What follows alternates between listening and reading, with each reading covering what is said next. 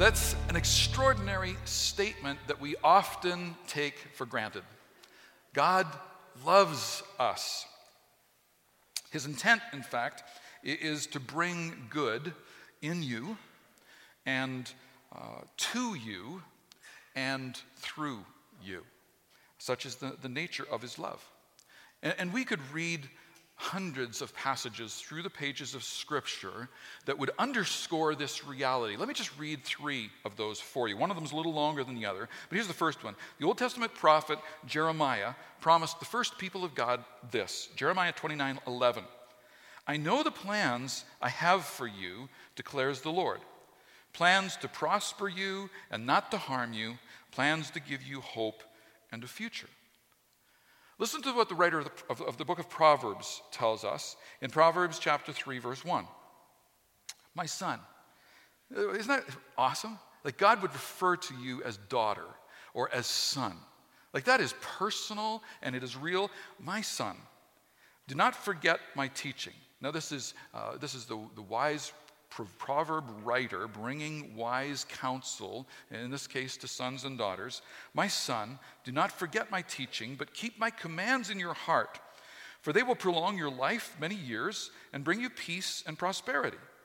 Let love and faithfulness never leave you. Bind them around your neck, write them on the tablets of your heart. Then you will win favor and a good name in the sight of God and man. Trust in the Lord and with all your heart, and lean not on your own understanding. In all your ways, submit to him, and he will make your paths straight. Do not be wise in your own eyes. Fear the Lord and shun evil. This will bring health to your body and nourishment to your bones. Honor the Lord with your wealth, with the first fruits of all your crops, and then your barns will be filled to overflowing, and your vats will brim over with new wine. My son, do not despise the Lord's discipline and do not resent his rebuke, because the Lord disciplines those he loves. As a father, the son he delights in.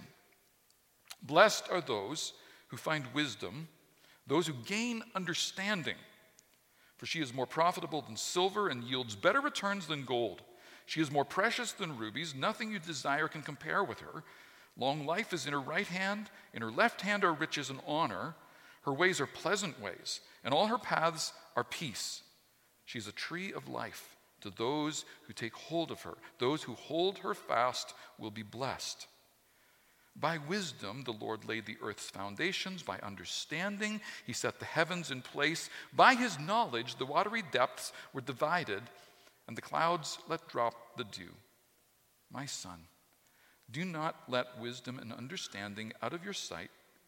Preserve sound judgment and discretion. They will be life for you, an ornament to grace your neck. And then you will go on your way in safety, and your foot will not stumble. When you lie down, you will not be afraid. When you lie down, you will sleep. Your sleep will be sweet. Have no fear of sudden disaster or of the ruin that overtakes the wicked, for the Lord will be at your side and will keep your foot from being snared. What an amazing comfort. What a God loves you. One more. God's friend Job declares this. Job 23:10. He knows the way that I take. When he has tested me, I will come forth as gold.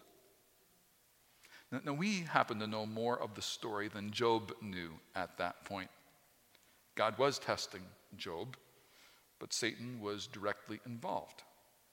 So, so God loves you, but there is an adversary who is working against God's purposes for you. In fact, God loves you. His intent is to bring good to you, in you, and through you. And God has already given us His very best in Jesus. The, the work of Jesus the rescue of Jesus, the equipping of Jesus are for your good and for his glory. So I'm beginning to describe here God's purposes in our realm, in our world. He loves you, and we'd be remiss to forget that we have an adversary who's working against his purposes. In fact, we could say it like this Satan, the devil, is working to derail or to at least delay God's redemptive plans. Now, I want to invite you into the full of God's redemptive plan for you. Now, follow me, if you will, this morning into Ephesians chapter 6. It's going to be on the screen. You can look it up. I'll be in the Internet, New International Version. I'd encourage you to download the sermon notes from the website or onto your app. Uh, we leave copies on your way in as well. There's questions on the back that I'd encourage you to dig into this week and, and go a little bit deeper in the content that we're going to cover here in, in a portion of Ephesians chapter 6. This is a letter that the Apostle Paul wrote to the church that he helped start in the ancient city of Ephesus. I've got a map here for you. Um, if you look above the word Rhodes and below the word Asia, maybe put it full screen. Would you do that, guys? Uh, make sure that folks at home can see it. Above Rhodes, below Asia, and you'll see there is Ephesus kind of across the, the, the body of water from modern day Greece, the corner of modern day Turkey. Now, much of the world in the first century had a very active uh, perception of the unseen spiritual realm. This was not something that was strange to them. And this was true of the Hebrew people as well. Uh, we encounter an evil being speaking through a serpent of all things in the Garden of Eden, Genesis chapter 3. Deuteronomy 32 8 describes spiritual entities assigned to the nations, but Yahweh alone, God alone, is attending to Israel. Uh, the, the Old Testament prophet Daniel tells us about a, a, visitation of an angel that came to him, Daniel chapter 10, verse 13. And the angel explains that he was delayed in bringing a response to Daniel because he was doing battle with a demonic, a territorial demon that he describes as the prince of the Persian kingdom. And then the archangel Michael came, engaged in the battle, so this angel could come to Daniel with the message that he'd been sent from the throne room of heaven to bring to Daniel. I mean, this sounds like, I don't know, New Age fantasy? What does it sound like? Does it sound, like something from a movie plot or something like that? Fantasy fiction? To us as modern readers? And yet, for, for, the, for the first readers of the Old Testament and the New, this, this was how they saw the world. This, they, they knew these kinds of things. And in modernity, we have so often rationalized away the reality that we are not alone. That there is a spiritual reality going on around us that we ignore to our own peril. Paul has been, throughout this letter that he wrote to the church in Ephesus, he has been touching on the need for the church to be aware of this spiritual reality. Uh, we must not ignore the unseen realm. Uh, he talks about the fact that new followers of Jesus uh, were coming to, into the church and they were bringing kind of ideas that they had gathered in their life thus far, but they weren't biblical ideas that needed to be corrected. And then he's also been reminding us that we need to be equipped because we are engaged in a spiritual battle. But the one who is in us is greater than he who is in the world. 1 John 4 4. Now, that's just kind of a brief introduction to the background of Paul writing this letter in Ephesians chapter 6. Let me just read this for you Ephesians 6, starting at verse 10. Finally, Paul is kind of wrapping up some things that he's been saying through this letter. This is kind of the beginning of his conclusion to this letter. He's going to repeat some of the things that he's already touched on earlier in the letter. Finally, be strong in the Lord and in his mighty power. Put on the full armor of God so that you can take your stand against the devil's schemes. For our struggle is not against flesh and blood, but against the rulers, against the authorities, against the powers of this dark world, and against the spiritual forces of evil in the heavenly realms. Therefore, put on the full armor of God so that when the day of evil comes, you may be able to stand your ground. And after you've done everything, to stand. Stand firm then with the belt of truth buckled around your waist, with the breastplate of righteousness in place, with your feet fitted with the readiness that comes from the gospel of peace. In addition to all this, take up the shield of faith with which you can extinguish all the flaming arrows of the evil one. Take the helmet of salvation and the sword of the Spirit, which is the word of God. We're going to look at this for a few minutes and, and, and, kind of divide up what Paul is describing. There are at least three questions that immediately come to my mind when I read through this passage, and I put them on your outline, the sermon outline this morning. The first is what are the devil's schemes? What's Paul talking about there? The second is what is this armor that he's describing? And the third is where does Paul say my strength comes from? So, so, so what are the devil's schemes? What's this armor about? And, then where does my strength come from? So, firstly, the devil's schemes. We know from the very first chapters of the first book of the Bible that an evil being is working against God's purposes. Genesis 3, he tempts Adam and Eve in the garden. Genesis 6, this strange reference to the sons of God and the daughters of man seems to be, if nothing else, evidence of further corruption going on in God's human race. Uh, further corruption, uh, further rebellion happened in the garden, happens again in Genesis 6, happens again in, uh, uh, and actually after that one in Genesis 6, God bring, brings judgment through the flood. But then it happens again, Genesis 11, the Tower of Babel incident. And we find once again humanity is corrupted and is refusing to do what God had commissioned us to do back in uh, Genesis chapter 1, verse 28. Be fruitful, multiply, fill the earth, and manage it. There's lots more we could say about all of that. Okay? Uh, but, but God brought, again brought judgment, Tower of Babel. So, so we see right from the very beginning of the very first book of the Bible that the stage has been set, that there is an adversary that's working against God's purposes, his plans. He's scheming. What, what immediately follows, actually, in the Genesis account is God's selection of Abram. God determines that he will work through a particular family in order to further his redemptive purposes. He's persevering. That's such is the nature of God because of his immense love for us. In order to accomplish his purpose of redeeming or rescuing humanity out of this sin, restoring them to himself, God will work a plan through Abram, became Abraham, Abraham, Isaac, and Jacob, the children of Israel. Now, there's much more that we could say about this, uh, but it's a bit of an introduction to to what's behind Paul's warning and his instruction. He says in verse 11, Put on the full armor of God so that you can take your stand against the devil's schemes. For our struggle is not against flesh and blood, but against the rulers, against the authorities, against the powers of this dark world, and against the spiritual forces of evil in the heavenly realms. Now, now, some scholars read this, and that list that I just read rulers, authorities, powers, spiritual forces of evil uh, some see that as hierarchies within the spiritual realm. Others say, no, no, no, this is actually a recapitulation. This is four different ways of saying the same thing. You can think about that. Here's what the apostle Peter says about it. 1 Peter chapter 5 verse 8. Instructions to the church, be alert and of sober mind. Your enemy the devil prowls around like a roaring lion looking for someone to de- devour. What are we to do about it? Peter says, resist him, standing firm in the faith. Because you know that the family of believers throughout the world is undergoing the same kind of sufferings.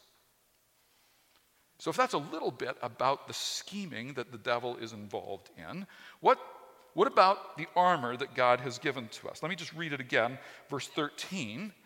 Therefore, put on the full armor of God so that when the day of evil comes, you may be able to stand your ground and after you have done everything, to stand. Stand firm then, with the belt of truth buckled around your waist, with the breastplate of righteousness in place, and with your feet fitted with the readiness that comes from the gospel of peace. In addition to all this, take up the shield of faith with which you can extinguish all the flaming arrows of the evil one. Take the helmet of salvation and the sword of the Spirit, which is the word of God. So, God, Paul's goal here in his instruction is that you would stand your ground. So, on the one hand, uh, there's a picture of survival. Uh, uh, when, when the battle finally dies down, Paul would say, I want you still on your feet, I want you still standing. But there's also, he, he, he commissions to us offensive, offensive weapons So that it's not just about protecting yourself, protecting your church, protecting your family. It's about advancing God's purposes, advancing His kingdom work in this world. The picture that's being painted here is the, the, the picture, well, it's probably the picture of a Roman soldier's weaponry. I've got a picture for you here. Um, the armor described here would, be the body armor that a, a, Roman soldier wore in Paul's day breastplate, protection, protection for uh, the abdomen, uh, shield, helmet, sword. But there also seems to be something else going on in Paul's language. He also seems to be referencing something that the Old Testament prophet Isaiah was saying. Isaiah was talking about God as a warrior who puts on his armor and defends his people and, and, goes out in advance of us. And so Paul seems to be bringing together these images in order that we would begin to recognize that you and I have been enlisted uh, uh, such that we are to join in the battle that God is engaging in, and he is equipping you with his armor, suited for you fit right for you in the midst of a spiritual battle that is there. The, the Roman soldier imagery has another kind of interesting connection. Those, those shield that the Roman soldiers would carry, large rectangular shield, plywood construction, um, when they, they'd soak them in water, and, and then when a flaming arrow was shot at them, it would extinguish the flaming arrow. But it also speaks of a need for one another. The, uh, the Roman soldiers, you can go to the next slide for me. The Roman soldiers would be organized in groups of eight within their group of a hundred, but they would def- lock their shields together for mutual defense. It, it became a way to advance into battle, uh, to stand in battle, and retreat when necessary, protecting one another. There was a together component to how that warfare was engaged. So that gives us a bit of a picture of, of, of the scheming of the evil one, uh, of the armor that God has given to us. But then we need to ask, but where does the real power and the real strength come from? Because Paul's addressed this as well. Let me take you back to the first part of the passage we read, Ephesians 6, verse 10. Paul writes this He says, Finally, be strong in the Lord and in his might, mighty power. Put on the full armor of God so that you can take your stand against the devil's schemes. So, so the point would be that we are entirely dependent upon the Lord's strength, the Lord's might, the Lord's power, the Lord's armor. Now, there's a, a together piece for us, small groups, large group. There's a piece where we need one another, but we need one another empowered by God because He is the one in whom we stand. So, so, let's drill down into that a little bit further. How do I stand strong in the Lord? What would I do in order to find myself obedient to that instruction from Paul? Well, Paul's been talking about this through his letter. So let me just give you a quick review of some of the things that, that we find written by Paul to the church in Ephesus in the book of Ephesians. We can divide it into two sort of ways of thinking, two types of instruction. He, he brings instruction concerning that which we need to know. If you want to stand strong in the Lord in the midst of that opposition that we face, there's that which you need to know. And there is that which you need to do. That which you need to know. Ephesians 1 3. He has blessed us in the heavenly realms with every spiritual blessing in Christ. You need to know that. You have everything that you need in Christ. You need to know Ephesians 2 6. And God raised us up with Christ and seated us with him in the heavenly realms in Christ Jesus. This is a picture of, of your spiritual position. You are seated in a place of honor with God, with full access to God's, God's power and His authority. Uh, you need to know this. If you're going to engage in, in, in the, the, battles, the spiritual battles of this life, wisely, carefully, uh, effectively. Uh, chapter 3, Paul speaks about the mystery uh, of Christ, the mystery of the gospel, and he prays this over us what we need to know. Ephesians 3, verse 16. I pray that out of his glorious riches he may strengthen you. Who will strengthen you? God will strengthen you. Out of what resource? His glorious riches. He may strengthen you with power through his Spirit. Where? In your inner being. So that Christ may dwell in your hearts through faith. Last week was Pentecost Sunday. We opened up John 14, and this promise of the Father that was being fulfilled, this promise that God, the Holy Spirit, would come and reside in and equip each of us to walk with Christ. The Holy Spirit would, would remind, would teach us and would remind us of everything that Christ, that Jesus taught. Now, here Paul is saying, this Holy Spirit is who you, who you, he says, I pray that out of his glorious riches he would strengthen you with power through his Spirit in your inner being, so that Christ may dwell in your hearts through faith. And I pray that you, being rooted and established in love, may have power, together with all God's holy people, to grasp how wide and long and high and deep is the love of Christ, and to know this love that surpasses knowledge that you may be filled to the measure of all the fullness of God. Love that surpasses knowledge, love that is beyond what we can possibly comprehend, and filled to the measure of all the fullness of God Himself. This is what we need to know. This is what we need to know. But, but Paul gets even more practical here. He's, what do we need to do? Ephesians 4 11. For Christ Himself gave the apostles, the prophets, the evangelists, the pastors, and teachers to equip his people for works of service. Okay, so, so there, did you catch those gifts that, that Christ has given to his church in order to prepare us for what we need to be doing works of service? Apostles, the, the apostles, the prophets, the, the evangelists, the pastors, the teachers. I don't know if you've ever thought about those who stir us toward evangelism because God has called them to do so.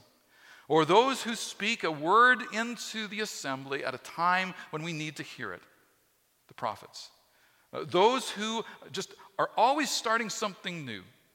They're always dreaming new dreams. The, the apostles going into territory that we've never gone before. Our, our role as pastors and teachers is to equip his people for works of service so that the body of Christ may be built up. He says, Then we will no longer be infants tossed back and forth by the waves, blown here and there by every wind of teaching, and by the cunning and craftiness of people in their deceitful scheming. Now, this is chapter 4.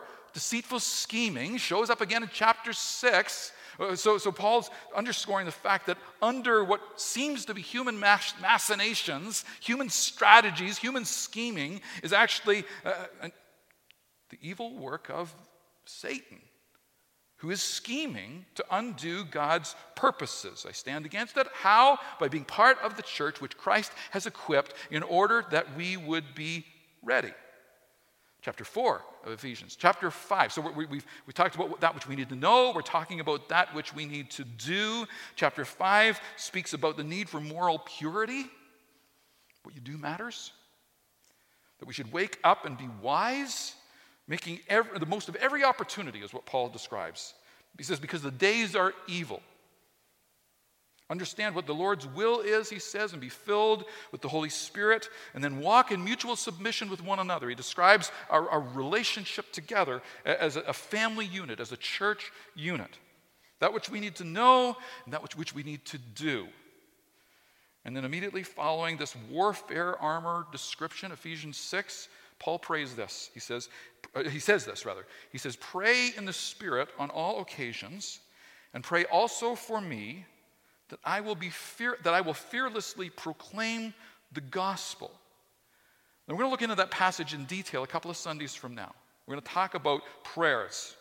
My favorite sermon title in this series, Powerlifting. I'm going to become better at it. Anyway, I, but we're, we're going to get serious about prayer. But, but notice for now this much that Paul, notice what Paul does not say. He does not say, in light of the spiritual war that we are in, pray for me that I might fight against the oppressive Roman dictators who are violating every human right and every human dignity imaginable. That's not his first concern. Now, that's a concern that we want to pay attention to as a church. That's not his first concern. Rather, Paul says, pray also for me so I will fearlessly make known the mystery of the gospel because that is the only hope for the world who is enslaved under the, the, this oppressive spiritual realm that, that, has been, the lid's been cracked on through the, the pages of history. What we need to know, what we need to do, where does my strength come from? How do we access this strength? So here's another way of thinking about this. In uh, 1 Corinthians chapter 9, in Hebrews chapter 12, uh, the writers use a, a metaphor of, of, they describe the church, they describe us as Christians as athletes. Um, and, and they use the language of running to win the race that's been set out before us. Uh, and they, they describe the training necessary. You don't just climb off your sofa and dust, dust the chips off your belly and then go and win a 5K race. Okay? It just doesn't work that way. Training is necessary. Here, Paul's using the metaphor of military engagement, okay, the metaphor of battle. But the same principle applies. You don't just step into the middle of a battlefield unprepared. It's suicide, it's, it's ridiculous, it would be insanity. You prepare for the battle. Now, the reality is we are in the battle, so this is kind of building the bridge while we walk on it stuff. This is the need to get better equipped in the midst of it, to become fit, to become ready toning the muscles to the work that needs to be there, adding skill to our hands such that we can manage the sword, which is the Word of God. We need, to, we need to be building skill and fitness and readiness together as followers of Jesus. In a couple of weeks, we'll talk more about prayer in particular because that's fundamental. But what are you going to do to get fit? How, how are you going to proceed if you were to be better able to address the things Paul's describing here. Dr. Clinton Arnold, um, scholar, New Testament scholar, he writes this There is the certainty that believers will face concerted demonic attack at various intervals through their lives in this present evil age. It is therefore imperative to grow deeper in a knowledge of God's gifts and cultivate the practices essential to dependence on the unsurpassed power of God. So, are you, are you going to get fit? When God loves you and He has prepared, He's given you all the resources necessary to, to, to be successful in life, despite the fact that there is an adversary that we are fighting against. But, but, but what are you doing to get fit? What does your daily workout routine look like? What, what, is your, what is your weekly training schedule? What do you include in your weekly training schedule? What are you doing to increase your spiritual fitness and then maintain it so, so, that you are tuned and ready for a spiritual battle that's going on around you, and there will be times when you will need to engage in it. We, we often refer to spiritual practices that contribute to strengthening of one another. These are, are gifts, tools that God has given to His church. Spiritual practices. I, I encourage you to download the sermon notes, uh, even if, if, if, at the close of the service you do this, because on, on the back of the sermon notes are, are, some links that would take you into some further discussion. The, the text, some of the biblical texts that I've touched on this morning, uh, but then there's opportunity to go a little bit deeper through the course of this week. So, so, what are the spiritual practices that we would typically see in the pages of Scripture as equipping us? Well, well there would be the practice of daily prayer constant prayer. Is how Paul describes it, 1 Thessalonians 5. He says, pray continually. Well, that's going to require some, some training to do that. It's going to require adding some knowledge. It's going to require some practice in order to pray continually. Um, daily scripture reading. Jesus said, You will know the truth, and the truth will set you free. John 8 31. Paul tells Timothy that truth matters so much, he says that you, you must watch your life and your doctrine closely. 1 uh, Timothy 4:16. The Apostle John warned that, that by knowing and living in the Scriptures, we overcome the evil one. by knowing and living in the scriptures. 1 John 2 14. So, daily constant prayer, daily scripture reading, uh, weekly fellowship. I mean, it's wonderful to be together here. And I know that the last year and a half have been severely stressed as to how we fellowship together. And yet we've persevered. We've found a way to do so. In Hebrews chapter 10, verse 24, the writer of the book of Hebrews says this He says that when we gather, however it is, we spur one another on by meeting together. He says that we are encouraging one another. Now, do you get that? Your training is not just about your own fitness. Your training is also about our fitness. You have a part to play in, in encouraging me, and I encouraging you, and one another. There, this is part of what we are called together for the purpose of. Hebrews uh, says, says, that we need to all the more do this as the, we see the day approaching. The more evil the days, the more we are going to need one another. The, the term spiritual discipline uh, seems to have kind of fallen out of favor, and yet discipline is a very, very helpful word in, in the midst of this conversation. Uh, because discipline is part of what I need. I, I need to build some routines that are going to equip me so that I can be faithful put structures in place that will help me so that when my when i'm feeling weak when i'm feeling apathetic when i just don't want to do it there, there are some things that are around me that are helping me do that spiritual practices that, that god the holy spirit would use in order to teach me john 14 and remind me remind you of everything that christ everything that jesus said Satan, the devil, is working to derail or at least delay God's redemptive plans. In you, through you, in us, through us. He is a defeated enemy. The power of God is far and, and away surpasses his. And yet, derail, delay, little wins here and there is what he is after. And I don't want to see any of you derailed. I, don't want to see his purposes delayed in your life. What, what, what I pray for is, that we would be disciplined, we would be equipped, we would be trained, we would be fit and ready and capable. I pray that, that, that you would be a dangerous warrior in God's army that those around you would say, I am so glad that she is beside me. She knows how to hold her shield high. She is a skilled warrior. He is a skilled warrior. I am glad that we get to do this life together because I see that he and she, we're, we're, we're serious about being God's instrument in the middle of what he has placed us. Will you bow with me? Holy Spirit, would you come and continue to teach us this morning? There, there are some things that you want us to remember, and we are just inviting you again to stir in us those things. Maybe you want to prompt me concerning a, a threat that would derail my faith? Would you speak your words of warning to my heart? Lord, there may be places that the devil has successfully delayed God's purposes in me, around me, in us, through us.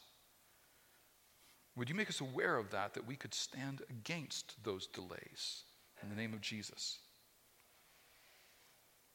Holy Spirit, come, teach us. Remind us of everything that Jesus said.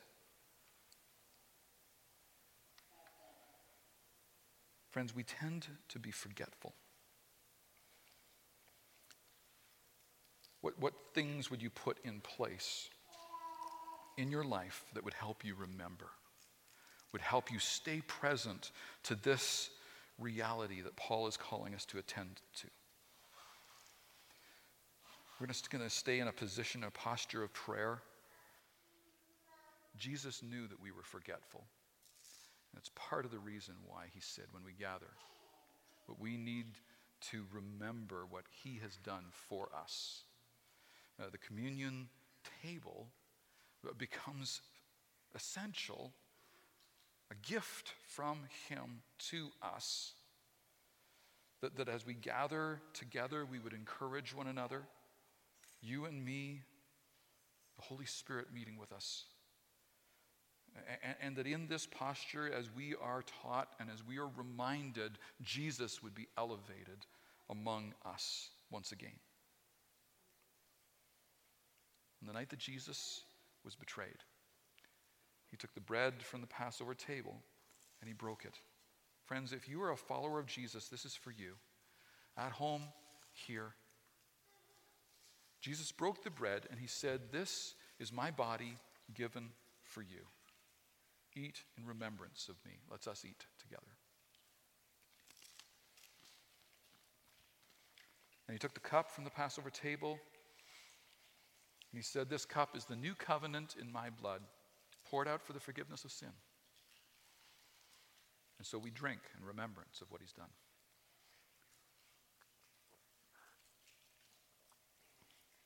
And Lord Jesus, as we are taught, as we are reminded, as we hear Paul's words and his encouragement to engage, to be, be fit and ready and engage in the spiritual battle that is going on around us. Continue to feed us, Jesus. Continue to nourish us. And I pray, oh God, that we increasingly would discover what it means to be mighty, mighty in battle glory of Jesus, equipped by you, Holy Spirit. Thank you for the armor that you have given to us. Thank you for your presence with us. And I thank you for the weapons of warfare that would include the song of deliverance that we would sing, the worship and praise that we would insist upon in every time, in all times, in every circumstance.